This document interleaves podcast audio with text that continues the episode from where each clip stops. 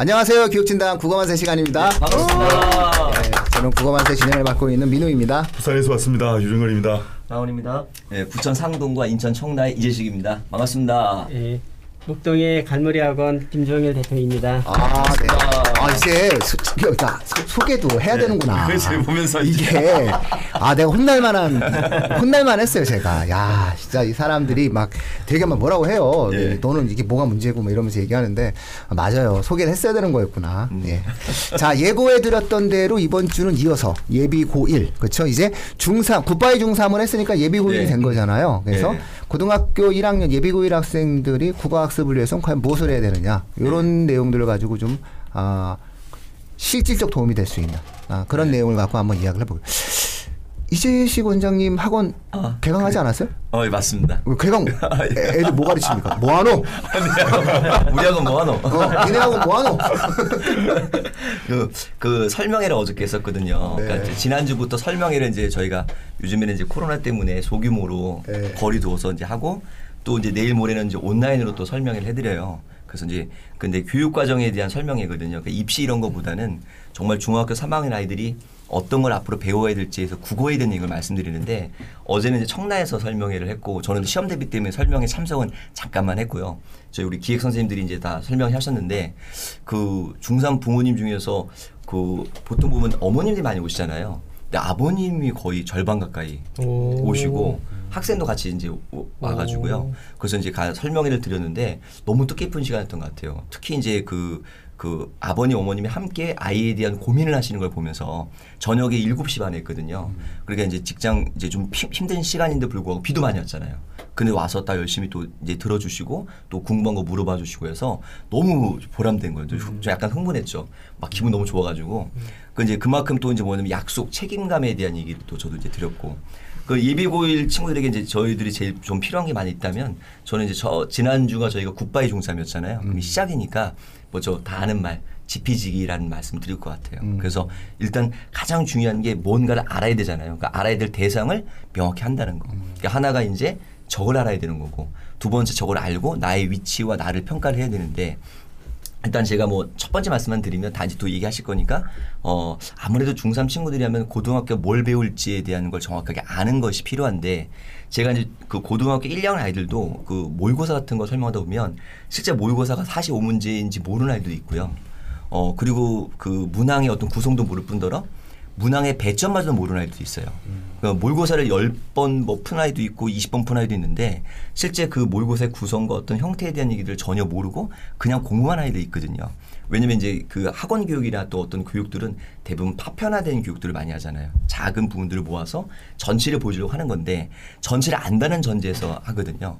저 그래서 조금 그거를 그런 교육에 약간 허점도 있기 때문에 우리 친구들이 시작을 할 때 어 조금 이제 국어 교육의 어떤 시작점은 조금 전체를 먼저 보고 시작하는 게 어떨까. 그래서 어 이제 뭐 내신과 수능이 있다면 대부분 다 동의하실 게 아마 수능 쪽 공부를 사고력 공부를 해야 되잖아요. 그래서 수능 시험에 대한 좀 완벽한 분석을 했으면 좋겠다. 근데 저는 이제 모 출판사 이름을 들어서 좀 죄송하지만 뭐 이런 거 안 썼으면 좋겠어요. 뭐 예를 들어서 그 매 뭐뭐 네. 비 음. 이- 이건 저는 이게 나쁘다는 게 아니라 이 이런 책들에 대한 활용도를 모르는 가운데 막연하게 이제 그 주변 분위기가 어 이런 책을 사서 보라고 하니까 그걸 사서 보거든요.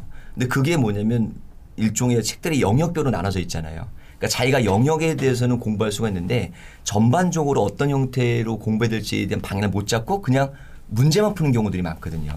그래서 저는 어 차라리 수능이든 고등학교 1학년 모의고사든 하나를 정확히 풀고 그 시험지를 분석을 해서 내가 앞으로 어떻게 공부할지에 대해서 알아가는 과정이 첫 시작이지 않을까. 그래서 그때 필요한 게 뭐냐면 좋은 선생님의 어떤 코칭이 좀 필요하다 보거든요.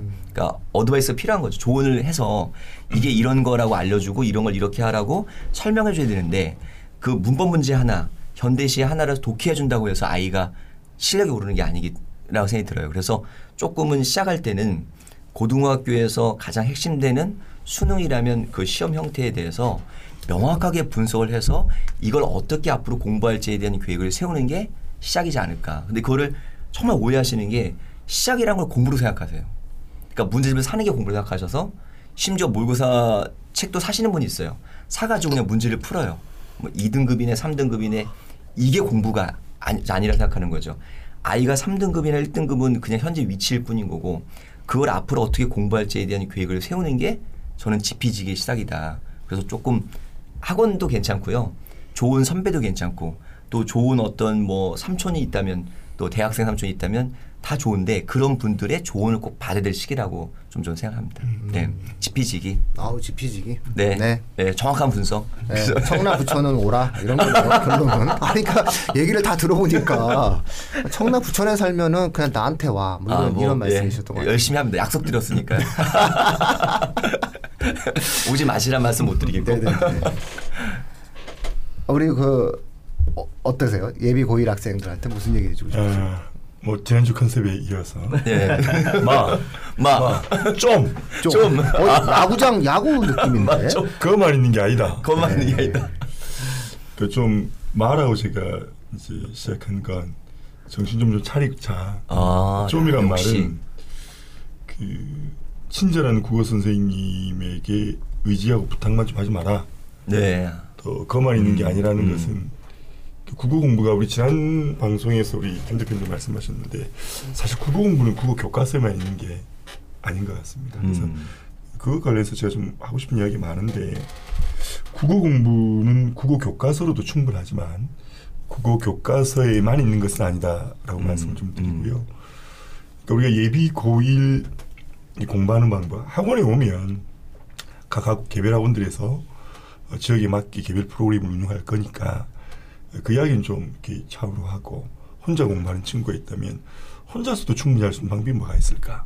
우선은 음, 교과서를 하나 선택했으면 좋겠어요. 물론 자기 어느 학교에 배정이 될지 또 그 학교 어떤 교과서를 출판사를 사용하고 있는지 모르겠지만 뭐 대충 해도 돼요. 아니면 꼭 그 교과서가 아니어도 됩니다. 저는 꼭 이걸 했, 했으면 좋겠습니다. 학습 활동. 음. 단원의 마지막에 있는 학습 활동. 그러니까 그 단원에서 도달하고자 하는 학습 성취인 학습 목표에 도달 정도를 점검할 수 있는 게 학습 활동이거든요. 학습 활동을 좀 네가 써라. 음. 네가 써라 네가. 그러니까 학교에서 수업을 들으면 선생님 어떤 선생님들은 학습 활동을 충실히 해주시기도 하고 어떤 분들은 뭐 프린트로만 주시기도 하고 어떤 분은 또 그냥 넘어가기도 하던데요. 학습 활동의 내용을 스스로 쓸 수 있으려면 본문에 대한 몰입해서 글을 읽을 수가 있어야 돼요. 저는 이게 굉장히 중요하다고 생각합니다. 읽기 교육에서 가장 중요한 두 가지가 저는 자율성과 몰입이라고 생각해요. 자율적으로 글을 읽어야 되고 그 상태에서 몰입해야 되거든요. 그것이 전제되지 않으면 학습 활동에 질문에 대해서 스스로 쓸 수가 없습니다. 그런데 교과서 한 권 정도를 가지고 앞으로 6개월 동안 해낼 수 있으면 이 친구는 아마 내신 공부 절반 정도를 하고 들어간 것일 거고 학교에서 배우고 시험 공부하면 충분히 점수로서의 국어 공부는 잘할 수 있을 것이다. 더불어 읽기와 쓰기 능력도 길러질 것이라는 말씀을 드립니다. 반드시 음. 선생님과 참, 참, 사- 참고서에 의지하지 말고 좀 네가 써라. 두 번째는요. 우리 국어 선생님들은 이런 경험이 있으세요. 영어 공부하는 아이들이 국어 선생님이 질문하러 와요. 영어 지문 독해를 하러 오는 거. 지문에 대한 질문을 하러 와요. 그러니까 영문을 가지고 질문하러 오는 것이 아니라 굉장히 어려운 영어 지문을 번역해 놓은 국문, 우리로 치면 해설서죠. 그걸 가지고 와서 독해해 달라고 하는 애들이 종종 있습니다. 저처럼 이제 전 과목을 다 하게 되는 경우라든가 어, 저처럼 이제 불칠절한 선생에게도 가끔씩 선생님이 영어 지문이 무슨 말인지 모르겠어요라고 하는 경우가 있거든요. 그러니까 저는 영어 지문 독해도 국어 공부라고 보는 거죠. 제가 그것만 있는 게 아니다. 영어 공부도 국어 공부하듯이 특히 빈칸 추론 문제나 순서 문제, 배치, 재배, 그 순서 위치 문제의 경우는 독해해놓고 영문 독해를 해놓고 아, 보통 아이들이 영문 독해를 눈으로만 확인하고 끝이거든요. 아니, 물론 그렇게 해도 됩니다. 그런데 제가 국어 공부가 그것만 있는 게 아니다. 국어에만 있는 게 아니다라고 하면 어려운 빈칸 추론 문제나 순서 문제는 읽고 번역물을 자기가 써봐라. 쓰고 반드시 내가 쓴걸 음. 네가 쓴 걸 네가 한번 읽어봐. 음. 근데 그 문제 못 풀었던 애들은 틀렸던 문제는 지가 해석해서 지가 쓴 글이 뭔 말인지 몰라요. 지, 지도 무슨 말인지 모른다니까 지 쓴 글을. 그래서 반 영어 공부도 국어 공부에 좀 활발한 말씀을 드리고 세 번째로 고1이니까 우리의 국어 교과서는 대한민국에 나와 있는 모든 교과서가 국어 교과서라는 말이에요. 그거만 있는 게 아니다. 통합 사회 교과서와 통합 과학 교과서를 국어 교과서로 활용해라. 단락별로 단락을 정리하든지 하나의 소단원이 끝날 때마다 요약만을 써보든지 어, 통합사회와 통합과학 공부를 하게 되면 통합사회 공부를 하고 있는데 국어 공부를 하고 있고 국어 공부식으로 통합과학 공부를 하고 있는 거예요. 이것은 통합사회인가 국어인가 이쯤이 되는 거죠. 그래서 그렇게 우리 주변에 있는 거의 모든 텍스트를 국어학습의 도구로 쓸 수가 있다. 왜냐하면 국어가 모든 학습의 도구이기 때문입니다. 마지막으로 한 말씀만 드리면 지난 시간 우리가 마무리로서 이 독서를 이야기했는데 어, 남은 6개월 정도 한 7, 8개월 정도를 역시 독서를 다시 한번 강조하고 싶어요. 그런데 어, 독서 읽기 행위 그리고 읽고 난 뒤에 독후감 음, 그것뿐만이 아니라 의미 있는 독서 활동을 좀 했으면 좋겠습니다. 그러니까 수행 평가형 활동을 하는 거예요. 예, 근데 유성룡이 징비록을 읽고 어떤 독서 활동을 해볼 것인가. 제가 우리 아이들에게 했었던 방식을 좀 말씀을 드리면 징비록을 읽고 난 뒤에 그 백인의 위인인가라는 왜 그 동료 같은 예전에 대중가요 있었지 않습니까? 네, 마- 아시, 아시죠? 맞아요. 예, 그 노래방 네, 저 네, 노래방에서. 코인 노래방 갔었는데 그 노래방. 마지막에 길게 하려고 맞아, 마지막 부르는 노래잖아요. 가기 싫어가지고 부르는 노래 아니야? 그렇죠. 시간 백인의 위인 그거 1분 남은 부르는 노래. 1분 남으면 불러갖고 이제 오랫동안 틀어놓은 다음에 이제 자기들끼리 얘기하고 독도놀이 땅도 그렇잖아요. 깨니까 말 날리자. 말 날리자. 곡을 들려주고 이, 그, 이 노래에 등장하는 인물들 중에 네가 생각하는 어, 위인 10명만 한번 뽑아봐 아. 해놓고요. 그 다음 단계에 제가 현재 우리 정부의 내각 그, 그 뭡니까 사진을 하나 줬어요. 대통령부터 해서 뭐 국무총리 장관 내각 다 사진을 보고 네가 뽑은 10명의 위인들로 우리 이제 위인들 역사 속 인물들을 현재의 어떤 내각 조직표에 한번 담아보자라고 오, 야. 했죠. 그러니까 대통령은 대체로 정조 아니면 세종 같아요. 어. 외교부 장관은 뭐 공이 예를 그죠? 들어서? 서희에 서희 그죠. 예. 예. 어, 재정 기획 재정 관련했으니까 애들이 이제 생각이 안 나는 거죠. 그래서 좀 이제 똑똑한 아이들 중에 제주 뭐 거상이었던 김만덕이었습니까? 뭐 드라마 때요 드라마. 예. 똑똑한 게 아니야. 애가 아, 드라마를 본 거야. 또또또 어, 뭐 과학부 장관. 아니 이제 장영실. 아, 그, 그렇죠. 굉장히 재미있어요. 그러니까 저는 이런 수행 평가형 활동이 독서의 흥미를 고조시킬 수 있고 그다음에 아이들의 상상력이나 창의력을 개발할 수 있는 것이어서 이런 음. 활동형 독서를 좀 했으면 좋겠다. 네. 그래서 남은 여기 있습니다. 요거 원래 조선시대 때 문관들이 네. 이러고 놀았어요. 어, 모르셨구나. 아, 몰랐습니다. 아, 조선시대 문관들의 놀이 중에 하나예요. 아. 그러니까 조선시대 때의 문관들이 모여서 예, 역대 영도, 이제 자기들의 예, 어떤 예. 사람들 놓고 예. 그 내각을 짜요. 아. 그때도 외교는 서희가 1등이었어요. 어. 근데 이제 그 조금 이제 청취자분들 시청자분들께서 원하는 방향 이제 저희가 이제 근데 사실 독서는 그 지난주에도 제가 말씀드렸지만 어떤 무슨 책을 어 그러니까 누가 무슨 책을 어떻게 읽냐에 대한 논의인데 그러니까 저는 솔직히 말하면 이걸로는 뭐 한 책이 한 세 권 정도 나와요. 예, 제가 써도 세 권이 나와요. 그러니까 그 어떤 독서에 대해서는 너무나 다양한 개별적인 부분들이 있는 거고, 아마 저는 이제 개인적으로 이제 다시 이제 국어 교과로 이제 정리해서 한번 얘기해 본다면, 아 효용성이 있는 걸 좀 했으면 좋겠어요. 그렇죠. 그러니까 뭐냐면은 아왜 그 그 중학교 3학년 때 뭐 하셨어요? 중3 요 겨울 방학 때. 중3 기억나세요? 기억나세요? 놀았던 것 같아. 제가 중3 겨울 방학 때뭐 했는지 기억이 나요. 예. 왜냐면 제가 이제 본고사를 보는 고등학교에 들어갔거든요. 이제 본고사 보는 저는 이제 학교 시험을 봐서 들어갔어요. 어, 저희도 시험 보고. 네, 시험 봐서 예. 들어갔다. 그 내가 그 학교를 지원하고 그 학교에 붙기 위해서 시험을 보고. 예, 맞아요. 예. 예, 들어갔단 말이죠. 근데 제가 다닌 학교가 그 남녀가 같이 다니는 학교. 그 당시에는 되게 어, 어, 드문 인- 인기 있는 학교. 그 정도가 아니라 옆 짝이에요. 어. 그 정도면 엄청 그리고 교복 입으셨어요? 사복이에요 심지어. 저 사복. 예. 그 다음에 사복 세대. 야외 막당도 있고 막 그래요. 머리도 기르고. 아, 그럼. 그러니까 이게 막 거의, 거의 막 그런데 중요한 건 뭐냐면 이 겨울방학 때 선생님이 선생님들이 불러 모아가지고 아 그때 당시 정석이랑 성문 종합 영어를 갖다가 네. 이렇게 선행을 막 시켜주셨어요 네. 학교에서 네. 학교에서 막 선 그 선행반에 들어가가지고 이렇게 쭉 따라서 이제 공부를 막 하고 막 그랬었거든요. 네. 그러니까 그런 기억이 나요. 어. 그런 기억이 나. 이거 해도 되고 안 해도 되는 건데 그런 그런 기억이 난단 말이죠. 그러니까 지금 어머님들도 한번 중3 때 뭐 했는지 잘 한번 생각해 보세요. 예. 이 시간이 되게 중요한 그렇죠. 시간이거든요. 아, 근데. 중요한 건 뭐냐면 국어 학습으로만 놓고 본다라고 했을 때는 저는 모든 학생이 해야 할 수 있는 것과 상위권 학생이 할 수 있는 게 조금 나눠진다라고 그렇지. 보는데 예. 모든 학생이 해야 되는 거는 뭐냐면은 아, 문법을 한번 정리해야 되는 거예요. 중등 문법을 정리해야 돼요. 그래서 저희가 그 책을 했다가 너무 음. 그렇죠. 많이 오셔서 이제 책 이제 못 합니다. 왜냐하면 저희가 배송을 이제 다, 다 해서 못 하니까 지금 저 앞에 지금 표정이 안 나오시는데요. 지금 책 보내 우리 이사님 얼굴 굳어서 또 다른 얼굴이. 굳어지고 있어요. 얼굴이 굳어지고 지금 지난주에 얘기한 그 독서 목록 때문에 좀 지금 불안해, 지금 지금. 지금 불안해 하고 있어요. 근데 이제 문법 그 중등 문법 한번 정리하는 거랑 본인이 말씀하시고 예. 책임은 다 이사님이 지니까. 하긴 그렇죠. 네.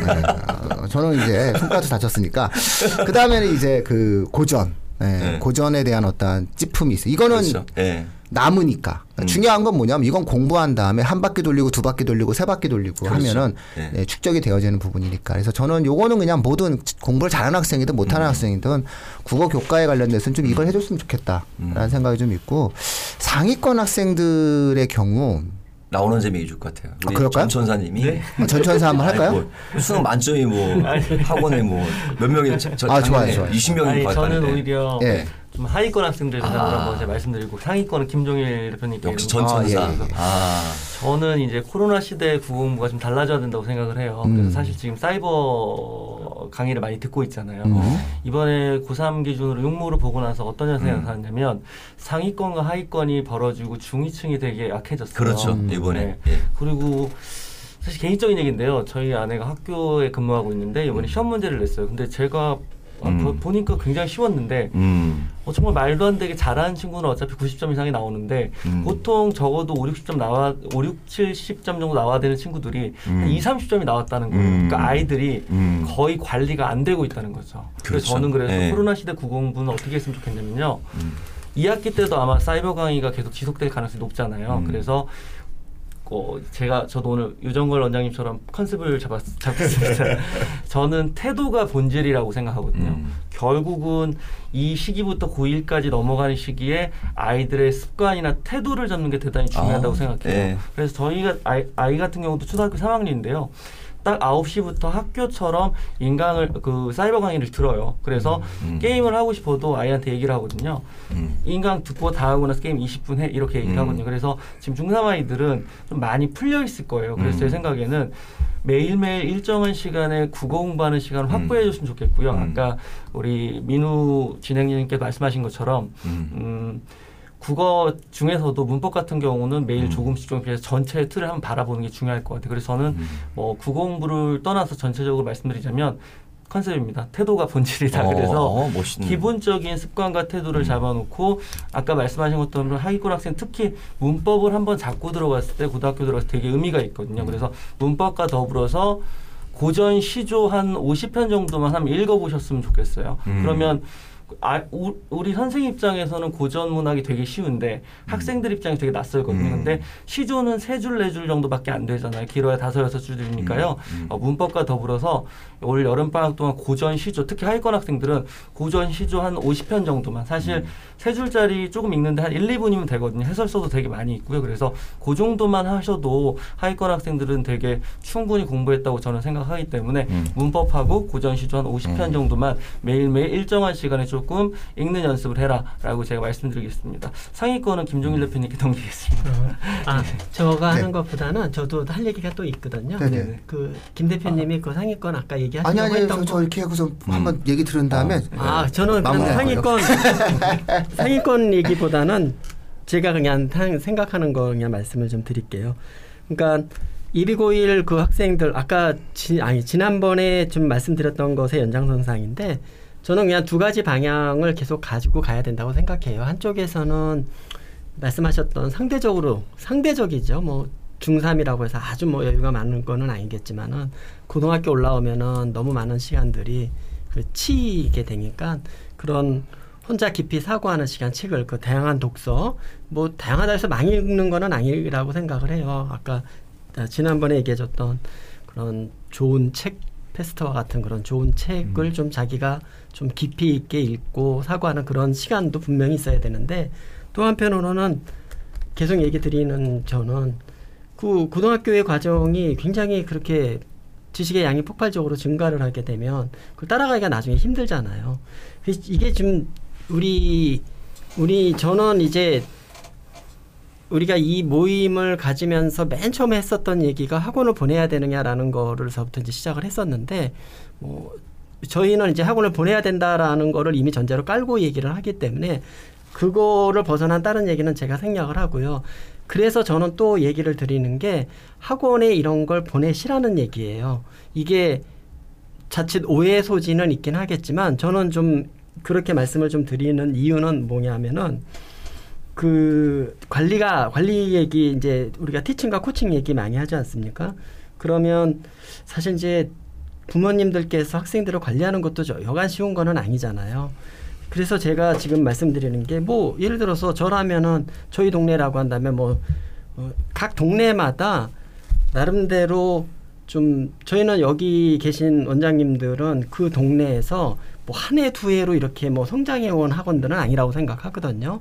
나름대로의 잘 종교화된 프로그램도 있고 그 다음에 어떻게 가르쳐야 되는가에 대한 거, 그 다음에 나름대로 교육 철학을 다 가지고 계신 분들이라고 생각을 하거든요. 그런 데를 좀 믿을 만한 데를 좀 보내셔서 그 과정을 좀 거쳐가는 게 저는 정말 필요하다고 생각하거든요.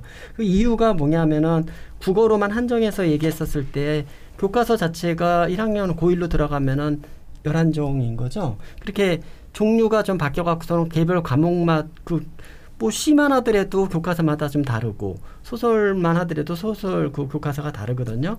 근데 제가 감히 얘기하는데 뭐 올가도 그렇고 라운도 그렇고 다 나름대로 분명히 고등학교 1학년의 프로그램에 따라서 그런 거 아니라 하더라도 뭐 정정의 향수 아니라 하더라도 뭐 다른 시인들의 그런 작품들을 분명히 교재에다가 만들어 놓으셨거나 아니면 네. 외부 교재를 쓴다 하더라도 가르칠 거라고요. 그런 보편적인 것을 그 일정하게 그런 프로그램에 따라서 가게 되면은 학생들은 훨씬 좀 부담이 좀 덜할 거라고 생각을 하거든요.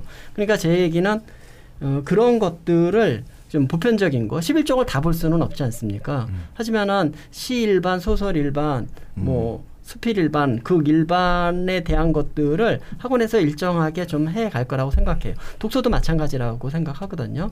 그러니까 그런 걸 일정하게 그게 뭐 따라간다라고 해서 제가 생각하기에 뭐 불만족스럽거나 아 뭐 이런 이런 거는 저는 아닐까라고 생각하거든요. 적어도 그 그래도 이렇게 어떤 지역에서 오랫동안 학원을 해온 그런 분 저는 밀만하고 잘 따라가면은 나름대로의 그런 소기의 성과를 얻을 수 있을 거라고 생각하거든요. 아까 라원 원장님 얘기했는데 다 동감할 거예요.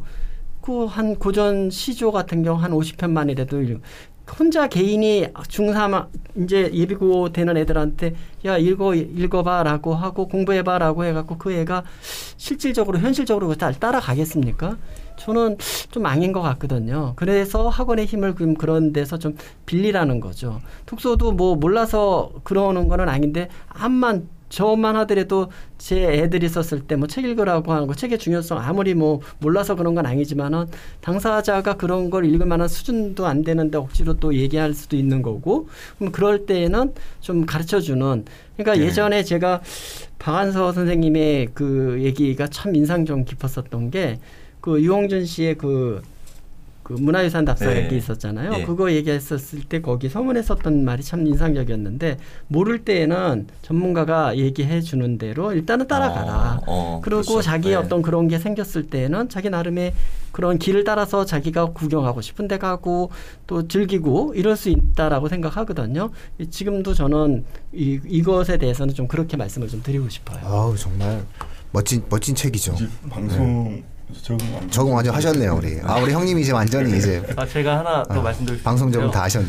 아까 상위권 제가 정리하겠습니다. 저는 음. 상위권이라면 독서는 크게 문제가 안 될 것 같아요. 고등학교 올라와서요. 그래서 상위권 음. 학생들한테 추천해주고 싶은 방법은요. 음. 문학 공부를 조금 더 비중을 두고 해봤으면 좋겠다는 생각을 해요. 왜냐하면 제가 보니까 고등학교 와서 고등학교 와서 상위권 학생들은 독서보다는 결국 마지막에 문학을 되게 힘들어하더라고요. 그래서 고1 아까 때, 예. 예. 유정원 님 말씀하셨던 것처럼 동네에 아마 갈 학교가 어느 정도 정리 정해져 있을 거예요. 그러면 그 학교에 나오는 교과서에 나오는 작품들을 한번 정리하는 것도 나쁘지 않고요. 또는 고1, 2 학평이나 고3 수능에 나오는 문학 작품들을 한번 보고 어떻게 근거를 마련해서 정답을 찾아가는지 그런 거 연습하는 것도 저는 상위권 학생들한테 나쁘지 않을 것 같아요. 물론 전제 조건은 정말로 상위권일 때입니다. 저는 어머님들한테 부모님들한테 이런 말씀 드리고 싶은데요. 이미 초등학교 때 잘했다고 했지만 중학교 때 평범해졌잖아요. 어, 그런 근데 저 되게 무서운 얘기인데요.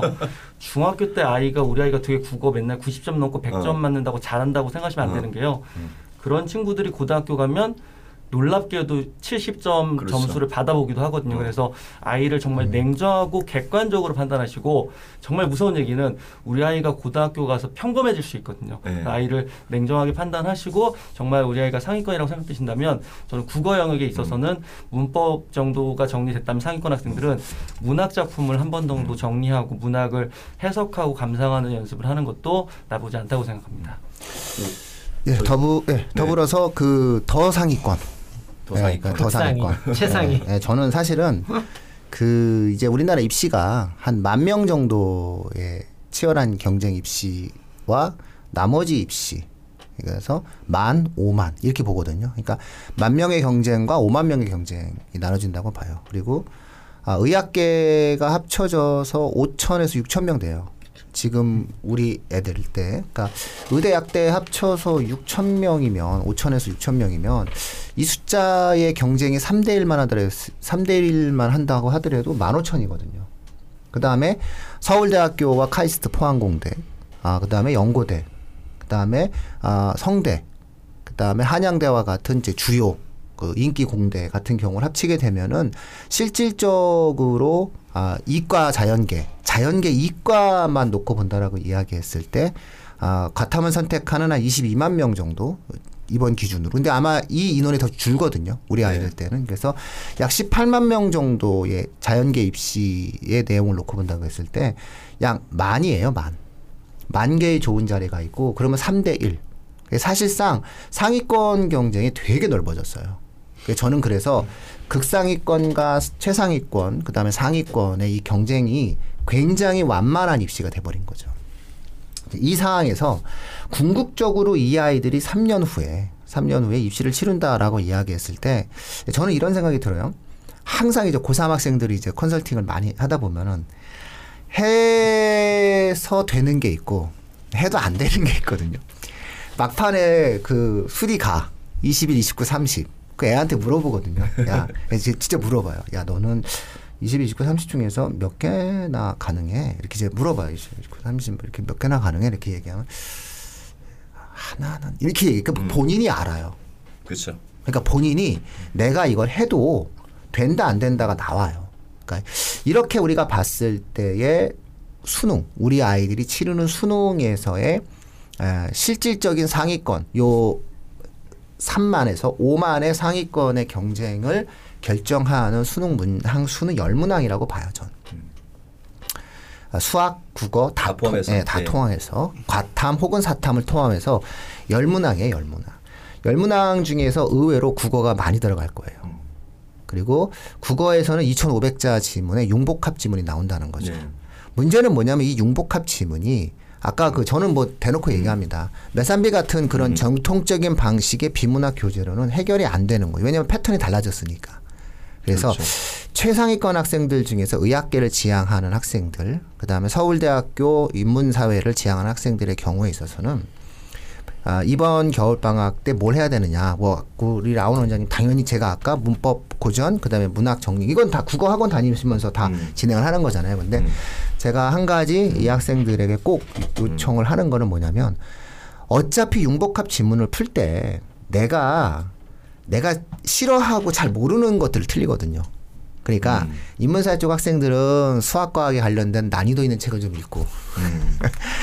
그다음에 수학과학 쪽 학생들은 좀 혹시 인문사 인문사회 철학적인 형태에서 좀 난이도 있는 책을 좀 읽어서 좀 어려운 책을 좀 그렇죠. 읽고 어려운 책을 이번에 좀 도전을 해서 거기에 관련된 문해력을 조금 더 길러주는 것이 보약을 한 제 먹고 들어가는 거다. 음. 비타민을 좀 먹고 그러니까 들어가는 거다라는 어떤 말씀을 좀 한번 드려보고 싶고요. 머리 아파 봐야 돼요. 예. 네. 그래서 거기서 자꾸 익숙해지는 음. 어떤 흐름? 익숙한 것보다 더 무서운 건 없는 거잖아요. 그래서 그런 것이 최상위 학생들이 해야 될 일이 아닌가 이런 생각이 좀 갖고 있어요. 우리 시간, 다 된 것 같은데 최상위나 극상위 학생들이 이게 보편화되기는 어렵지만 보편을 해야 될 것. 극상위권뿐만이 아니라 국어학습을 모두 국어학습을 하는 모두가 그래야 되지만 원리에 해당되는 것. 그러니까 교수자가 말하는 국어학습의 원리라는 것들이 늘 있기 마련인데요. 어, 최상위권 학생, 극상위권 학생들 그 원리가 몸에 습득된 아이들이에요. 그래서 공부의 효용성이 굉장히 높죠. 그러니까 어, 중위권 학생들은 투입되는 공부의 양이 상위권 아이들보다 적어서 문제가 아니라 그 친구들은 습득된 원리로 공부하는 것이 아니라 텍스트 개별에 대한 공부를 하고 있어요. 근데 상위권 학생들은 공부의 양도 뭐 중위권 애들보다 더 많이 할 수도 있겠지만 공부의 양이 문제가 아니라 학습의 원리라고 하는 것들이 있잖아요. 예를 들어 모든 정보를 맥락을 통해서 확인한다거나 또 모든 저- 어, 글을 읽을 때 어, 문학 용어는 예를 들어 주제가 모든 문제의 정답의 근원이 된다거나 아니면 글의 구조 자체가 동일한 뜻을 어, 이질적인 표현으로 응집하고 있다는 거거나 하는 원리가 몸에 습득돼 있는 친구예요. 그래서 이 시기에 제일 해야 될 것은 원리를 몸으로 습득해라. 근데 원리를 몸에 습득한 것을 확인하는 방법이 모의고사 문제 푸는 걸로 안 돼요. 그래서 반드시 전문가 선생님들에게 선생님 제가 읽은 게 제대로인지 제가 푼 게 제대로인지 봐주세요. 적절한 촉진자를 반드시 찾아가십시오. 아 엄청 고민되는데 전, 저 여기 좀 시작하기 전에 우리 학원 캐치플레이즈는 지피지기였는데 네. 아까 유, 유종걸 형님 말씀하신 거 보니까 마 좀 이걸로 바꿔야 되나 마 정신 차려 너 스스로 해 이거 그또 듣다 보니까 우리 라운 원자님이 태도가 본질이다 이걸로 좀 정말 바꿔야. 되나 이게 네. 이게 그것도 또 우리. 우리 갈무리 대표님께서 또 모르면 전문가의 말을 따르라 어. 이, 이, 이 30분 사이에 제가 이렇게 많이 영감을 얻었기 때문에 이 방송 대단한 방송인 거예요. 그러니까 이게 정말 이거 제가 배우니까 우리 청취자분들은 정말 좋은 얘기들 이런 얘기들 들으셔서 다음 또 주에도 정말 꼭 오셔야만 될 것 같아요.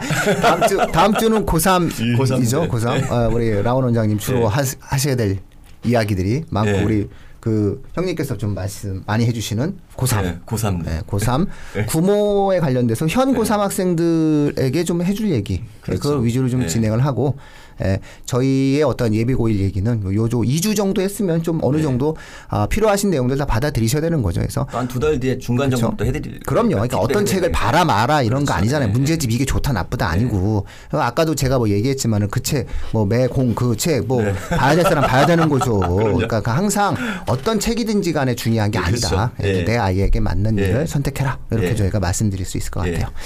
자, 그러면 오늘 여기서 마치고 네. 다음 주에 뵙도록 하겠습니다. 예. 네, 감사합니다. 감사합니다.